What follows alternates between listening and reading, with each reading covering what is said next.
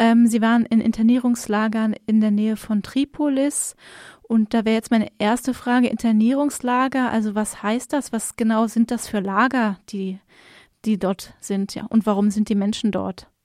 Na, das ist natürlich ähm, äh, die richtige Einstiegsfrage. Äh, natürlich ist es so, dass man heute Internierung in Libyen als illegal bezeichnen muss. Äh, Menschen, die auf der Flucht sind, Migranten und Flüchtlinge, die sich in Libyen aufhalten, die auch wieder zurückgebracht werden von der libyschen Küstenwache, landen in diesen Internierungslagern ohne Rechtsgrundlage. Ja, es gibt also keine Rechtsgrund, äh, Rechtsverfahren für diese Menschen ähm, und so sprechen wir von willkürlicher Internierung. Okay.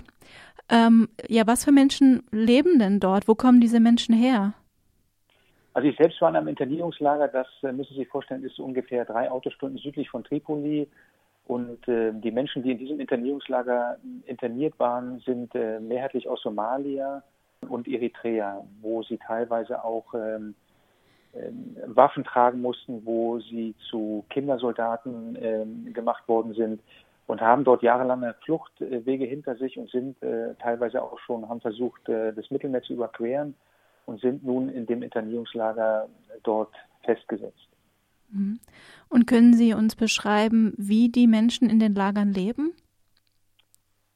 Dazu muss man zunächst sagen, dass diese Lager natürlich für Internierung in der Regel gar nicht ausgerichtet sind. Ja, auch das Lager, wo ich tätig war, selbst auch nicht. Es war also ein ehemaliges Pfadfinderlager. Und so ähm, sind dort die Zustände natürlich sehr, sehr erbärmlich. Äh, die Zustände sind derart, dass äh, die hygienischen Bedingungen äh, katastrophal sind. Es gibt nur sehr, sehr wenige Duschen, ähm, sehr, sehr wenige Toiletten, die funktionieren, die natürlich auch nicht instand gehalten werden können für 600 Menschen.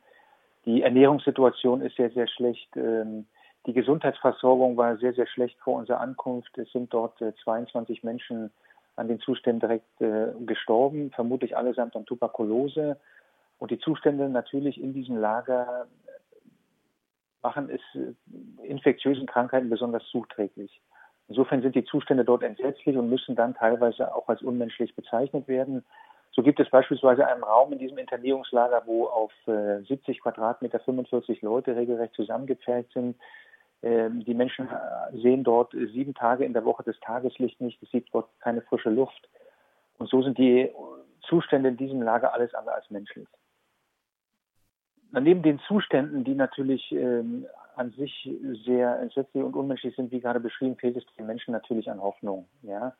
Die Menschen haben teilweise viele Jahre Flucht hinter sich, ähm, flüchten, wie gesagt, auch äh, aus ihren Ländern, wo bürgerkriegsähnliche Zustände herrschen, wo Bürgerkriege herrschen, wo sie zu Waffen gezwungen werden, sind auf ihrem langen Fluchtweg Opfer von Gewalt geworden, äh, sind Opfer von Vergewaltigung geworden, sind zur Arbeit gezwungen worden, haben mitunter auch schon versucht, das Mittelmeer zu überqueren, haben Familienangehörige auf den langen Wegen verloren und sitzen heute in diesen Lagern fest und kommen eigentlich aus diesem Lager nicht wieder heraus. Und somit ist diese Hoffnungslosigkeit neben den Zuständen sicherlich das dringendste Problem. Mhm. Und äh, was kann denn, beziehungsweise was tut Ärzte ohne Grenzen, um die Situation vor Ort zu verbessern?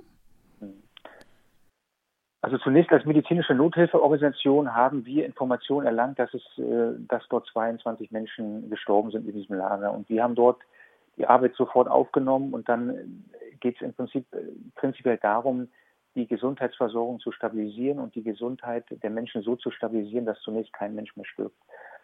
Es geht dann darum, wir haben dort ganz konkret eine Klinik aufgebaut sofort, haben ambulante Behandlung durchgeführt jeden Tag, haben die Trinkwasserversorgung verbessert, äh, haben Ernährung äh, mit zugegeben, haben Hygieneartikel ausgegeben, haben also dafür gesorgt, dass auch die Herde der Krankheiten dort ähm, ja, verbessert werden sozusagen und haben auch die kritischen, besonders kritische Fälle auch an Krankenhäuser überwiesen für stationäre Aufnahmen und haben es dann geschafft, dass ähm, die Gesundheitsversorgung stabilisiert werden konnte.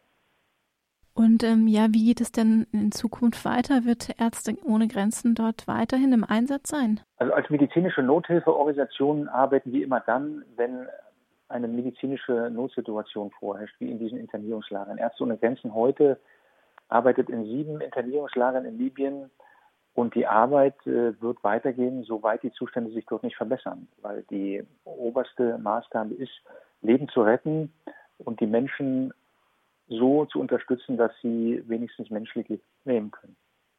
Naja, man muss natürlich auch verstehen, dass äh, es nicht nur um die Zustände in Libyen selber geht, in den Internierungslagern. Man muss dazu fügen, dass in Libyen Krieg herrscht. Es herrschte, äh, herrschen bürgerkriegsähnliche Zustände dort. Es äh, finden täglich Kampfhandlungen statt. Es ist vor wenigen Wochen auch schon zur Bombardierung gekommen von Internierungslagern, wo 60 Menschen ums Leben gekommen sind. All dies führt dazu, dass man oder macht sehr deutlich, dass man von Libyen nicht als sicherem Ort und sicheren Häfen sprechen kann. Es muss also möglich sein, äh, dass die Bundesregierung mit ihren europäischen Partnern sich dafür stark macht, dass äh, die Leute, die in Seenot geraten sind, äh, sichere Häfen ansteuern können und dort an Land gehen können. Und die Bundesregierung muss sich auch dafür einsetzen, dass die Leute aus diesen Internierungslagern evakuiert werden. Ja, das ist die vordringlichste Aufgabe, weil Libyen die Situation wie beschrieben ist und man dort keinesfalls von sicheren Zuständen sprechen kann.